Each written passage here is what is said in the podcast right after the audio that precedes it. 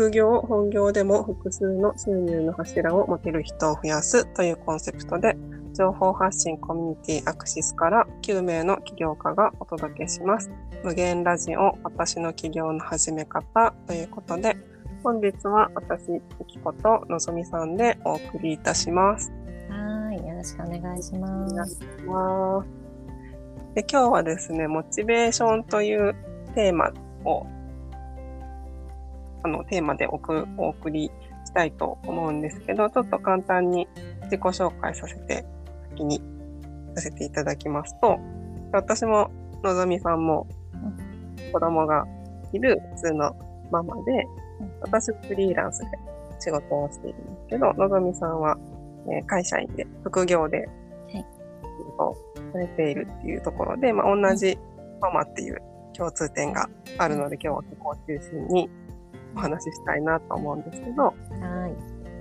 い、はい、のぞみさんはお子さんがいらっしゃる中で、はい、どうやってモチベーションの管理をされてますか？ね、モチベーション保つのってすごい難しいなと思っていてやっぱ私の子供3人いるんですけど、まあ、上2人が中学生で、まあ、下1人がまだ小学2年生なので、まあ起きて子供が起きた瞬間からもうとりあえず母親モードにはなるんですけど、で子供が行ってから仕事に行くまでの間のこの時間っていうのが私の中でちょっと気を整える時間だったりするんですね。でその中でやっぱりそのモチベーション保つには、まずなんていうのかな、瞑想したりとか、ちょっと自分がなぜやりたいのかみたいなことを毎日考えたりとかしてます。やっぱりエネルギーが整えるじゃないですけど、そういうことを毎日のようにしていると、まあ一定を保てるのかなっていうような、ことがありますね。いや、それは私も本当に一緒で、私の場合は、まあ、上の子が2年生で下の子が2歳なんですけど、ちょこちょことそうやって自分をリセットしていかないと、まだうちの場合は子供が小さいので、まあ、大体何かいつもやらかすんですね、そうですね、ちっちゃいからそこに毎回気を取られているとやっぱり疲れてきちゃうので、もうリセットする時間っていうのは本当大事だなと思って、でそれがどっか、ね、預けれたりとかお出かけできたりっていう、もちろんそういう時間が取れればいいんですけど、そういうわけにはやっぱいかないので、そうですよね。今まだ整えるってね、すごい大事ですね。そう、ゆきこさんまだ下の子2歳だと思うので、まあ、毎日一緒にいるじゃないですか、その中で在宅で仕事するってすごいなと思います本当に。そう、朝はまず散歩に行きみたいな。そっかそっか。ね、やっぱり時間とか決めてます？例えばやっぱりフリーランスで仕事をしてるとどうしても仕事が立て込んだりとかすると、やっぱ子供っていうよりかはやりたくなっちゃうんじゃないかなと思って、お仕事を。けどやっぱりお子さんとの時間もすごい大事にされてると思うので、どういう風にしてるのかなってすごい気になりました。そうですね、やっぱり上の子が帰ってきた夕方から寝るまでの、まあ、8時ぐらいまではもう完全子供時間、家族時間になるので、そこから自分の元気があれば、もう本当夜に一人で仕事に向かいって感じですね。何の話してる？忘れちゃった。何でしたっけ？子供時間か、あれ？私の場合は夕方、昼間は下の子が寝た時にやったりとか、遊んでてくれる時にやって、でそうじゃない時はもう夜にみんなが寝たぐらいから8時以降とかに始める感じですね、一応。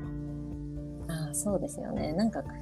そうですね、私の場合もやっぱり仕事に仕事行ってるんですけど、帰ってきてから夕飯作ったりとか、主婦時間があるので、それが終わるのが、でも今ちょっと上の子塾とか行ってるんで、だいたい終わるのがやっぱ9時とか9時半とかなんで、からがちょっとそこから2時間ぐらいは、自分の時間にして、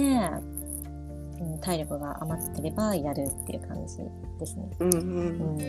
そうか。子供が大きくなるとその分やっぱ時間も遅くなるからそれはそれで大変ですね。そうですよね。そこなんですよ。なんか小さかったら小さいと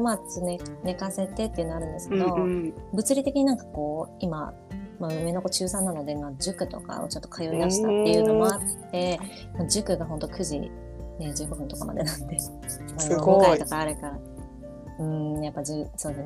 時ぐらいになるのかな。夏になるともう毎日塾とかになっちゃうんで、すごいですね。そうなんですよ。中3の子はね、そういう風になんかなるんですよ。あ、そうか。中3だと受験もありますしね。そうそうそうそう。まあでもそうだね、子供もでもあれですよね。なんかこう母親がなんか家でこうやって勉強っていうか仕事をしてると、勉強とか仕事とかしてると。子供たちもなんか自然とやるようになったりとかしてて、でなんかうちの子、中1と中3いるんですけど、中1の子がなんか本当にビデオをつなぎながら勉強してるんですよ最近。すごい。子供と一緒に、子供じゃない、お友達と一緒に、それもねすごいね面白いなと思って、LINEでつないでるんですけど、めっちゃ今時ですね。でもやっぱりなんか私たちもあれじゃないですか、なんかこうつなぎながらやるとはかどるじゃないですか、それと同じなのかなと思って。そう、本当ね、なんかね帰ってきてから4時間とか勉強してるんですよ。すごいですね。だから逆に私もやりやすいっていうのはあるんですけどね。そうそうそう、各自でやってますね。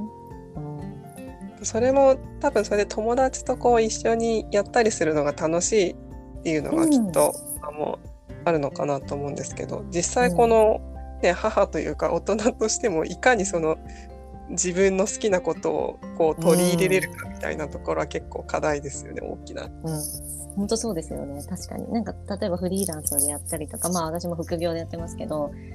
ね、嫌なことをやったってつまらないことをやったって続かないなって思いますよね。本当に、どんどん辛くなってきちゃいますしね、それを続けるっていうのも。そうですね。それこそそのエネルギーが下がるというか、やっぱり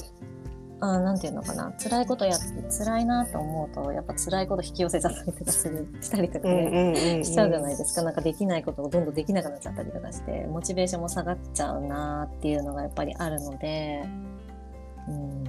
やっぱり好きなことというか得意なことというか、なんか楽しいことですよね、やっぱり。そう、自分が触れて楽しいこととか、ずっと喋れるようなこととか、発信とかもなんかその情報発信とかもしていくと思うんですけど、それでもなんかこう楽しければどんどん発信とかもしていけるのかなってすごい最近思いましたね、それは。本当にもう情報発信もまさにいかに自分が楽しめるかっていう。落ちどころを見つけるっていうのがすごい課題です。私も。わかります。でも確かになんか私はこう悩んでた時期に情報発信しようと思って頑張って作ったんですけど、いろんな、インスタとか、ブログとか、全く発信できなくて。いや、私も全く一緒ですね。初めてワードプレスで自分のもう閉じちゃったんですけど、それ最初のやつ。そう、初めて作った時のは本当もう全然でしたね。ねえ、やっぱりなんだろうな、やり始めて分かりますよね。でもそういうのってなんだろうな、私もなんかこれできるだろうと思って本当にやったんですけど、全く半年間とか、そうですね、それぐらいは全くできなかったんですけど、今そのエネルギーの話とか、霊気ヒーリングっていうのもやってるんですけど、そういうのの、なんか好きなことを見つけて発信しようと思うとすごい楽しいし、それが伝わっていくんじゃないかなってすごい実感も湧いてるので、やっぱりそう、本当にこう反応も違いますよね、こう投稿した時の反応も。そうです。やっぱりなんか自分がなんかブレてる時の発信って別にそこまでなんか共感もされないしっていうのはあるじゃないですか。でもやっぱりなんか自分が魂込めてっていうか楽しいような感じのことを発信してると、うんうん、周りの人もなんか楽しそうとか、なんかこう反応がすごいあるなっていうのもすごい最近も私も実感をやっぱりしていますね。うん、うんうん、すごい思います。なんかその楽しそうなところだけじゃなくて、まあなんかちょっと一見ネガティブだったりとか自分の辛かったこととかをこう発信するときもやっぱりこう自分でこう腹をくくってじゃないですけど、あー、そうですね、自分の中でそれをこう伝えようっていう、 こう意思を持って書いたやつはやっぱりその書いてることは多少ネガティブかもしれないけど、なんかその反応はすごいリアクションが大きいというか、うんうん、なんかそういうのもすごい思いますね。多分それをただ自分の中でそのエネルギーが下がった状態のなんかイライラとかモヤモヤとかだけを多分投げてたら、多分読み手もそんないい気分にはならないと思うんですけど、自分のそのこうエネルギーというか状態をきちんとその保ったままで、そういう自分の思いとかをきちんと載せるっていうのもすごい大事だなって最近思います。確かに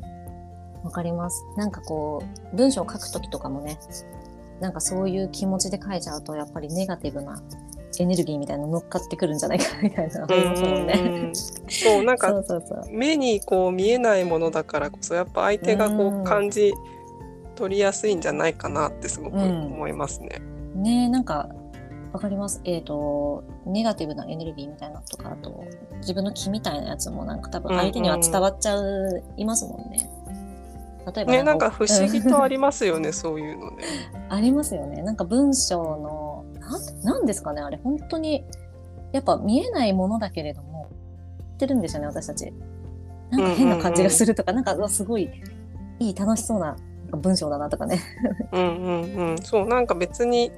ね、何かが見えるとか、そういうの、私も全然ないのであれなんですけど、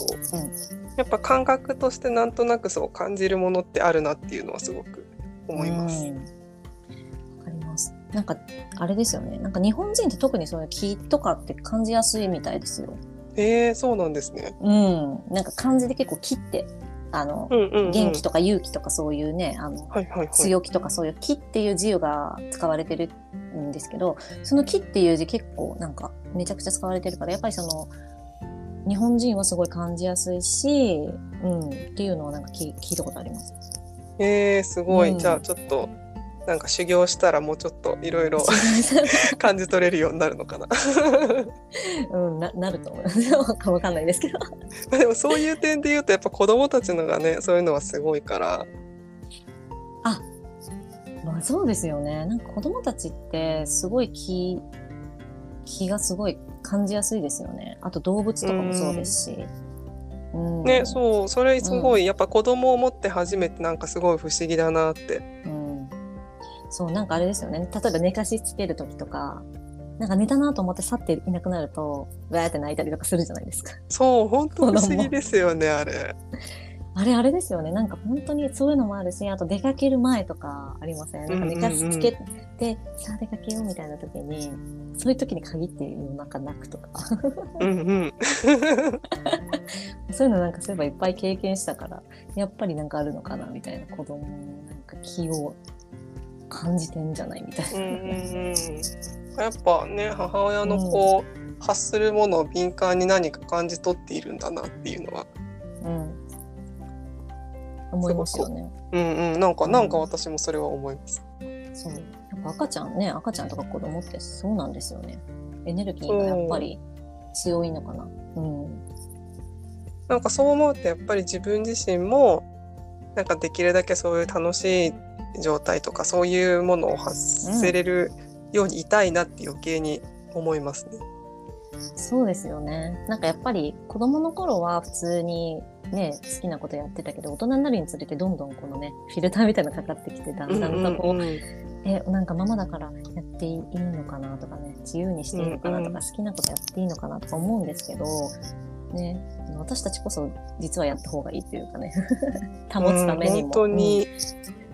だって下手したらあれですよね、トイレとかも我慢しちゃいますもんね。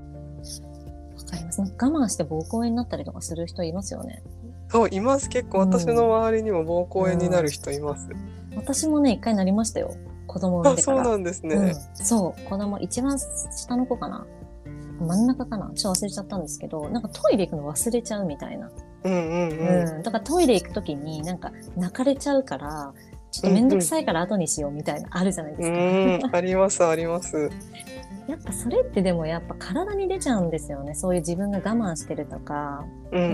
ね、やっぱお母さんって元気でいなくちゃいけないと思うんですけど、うんうん、元気でいた方がねやっぱ子供たちもあれなのかなと思うんですけど、やっぱり自分を犠牲にしちゃうことってすごいあると思うので、うん、そういうのもあれですよ、やっぱ自分も大事にねしてって楽しくね、うんうん、なんかやっていけたらいいんじゃないかなって、うんいやまさにですね、自分をやっぱ犠牲にしてたらモチベーションどころじゃないですもんね、ほんとね。あ、そうイライラしちゃうしね、やっぱなんか子供がなんかちょっとね下手なことするとわー忙しいのにみたいになっちゃうじゃないですか、どうしてもうん、怒りのスイッチのこうハードルっていうかなんかあれがラインが下がりますよね、すごくね。めっちゃ下がる。もう私も結構前めっちゃそうでしたね子供にはすごいかわいそうなことしたなと思いますけど、うん、いや本当に、うん、でも最近ねやっぱその、エネルギーじゃないですけどそういう勉強とかもして、うんうん、やっぱ自分なんだなと思う、その沸点なんていうかな、うんうん、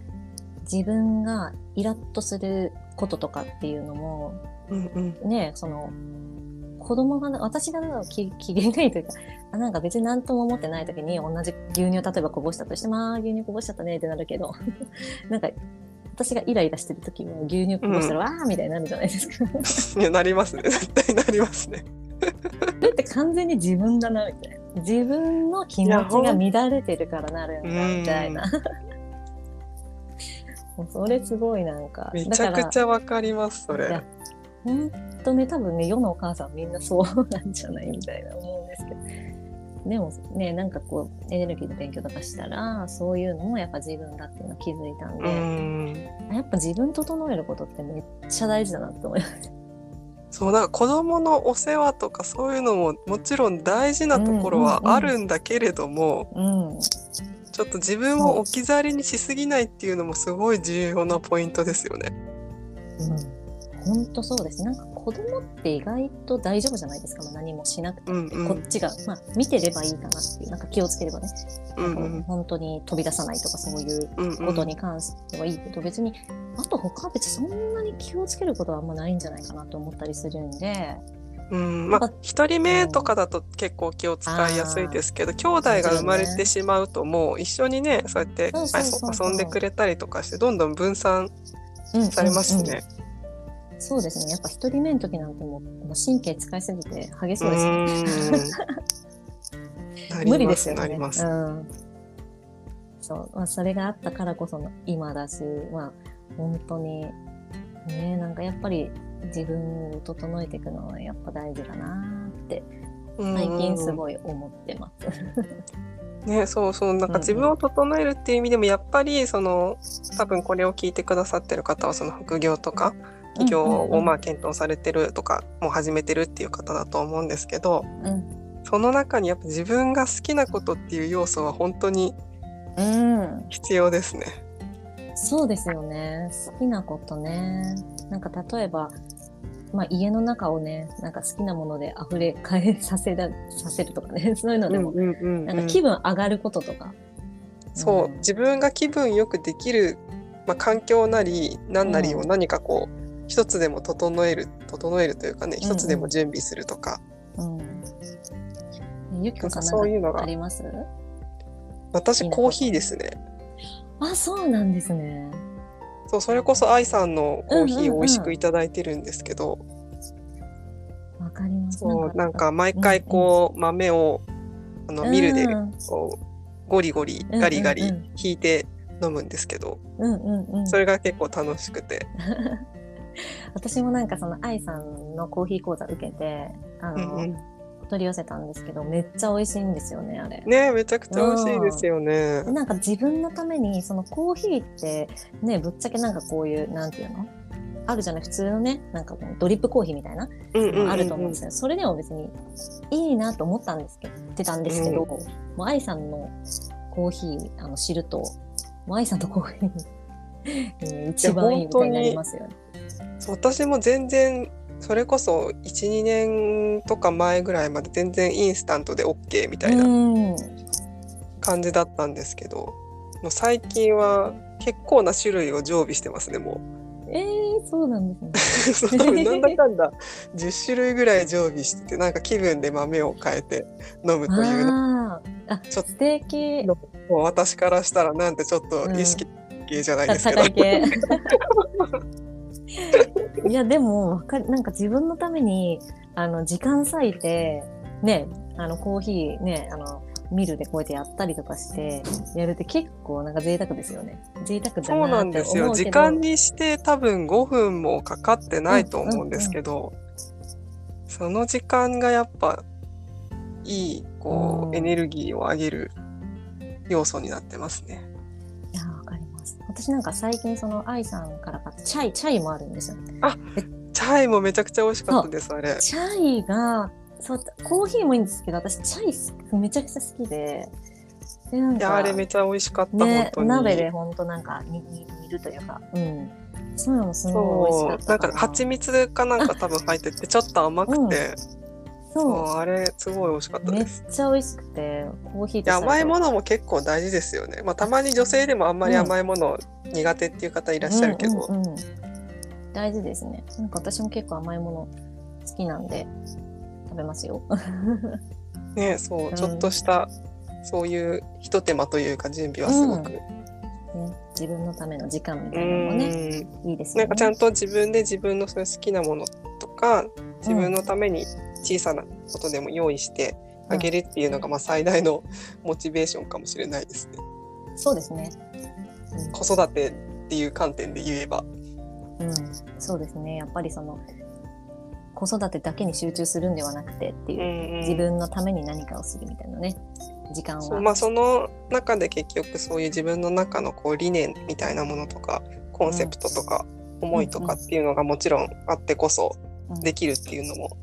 あるんですけど、それどんなに多分熱い思いを持っててもやっぱり辛い時は辛いのでもちろんもちろん、ね、人間だから辛いことありますから本当にそうもうぜひ聞いてくださってる方ものぞみさんの霊気を体感してください。 ありがとうございます。ぜひぜひです。はい、ということで、私たちのツイッターなどもやっておりますので、よければ、フォローとこのラジオのフォローもお願いいたします。はい、お願いします。はい、明日はどなただったかな。明日はゆなさんとかおるさんですね。金曜日担当はゆなさんとかおるさんとなっておりますので、また次回お楽しみにしてください。ではでは、ありがとうございました。ありがとうございました。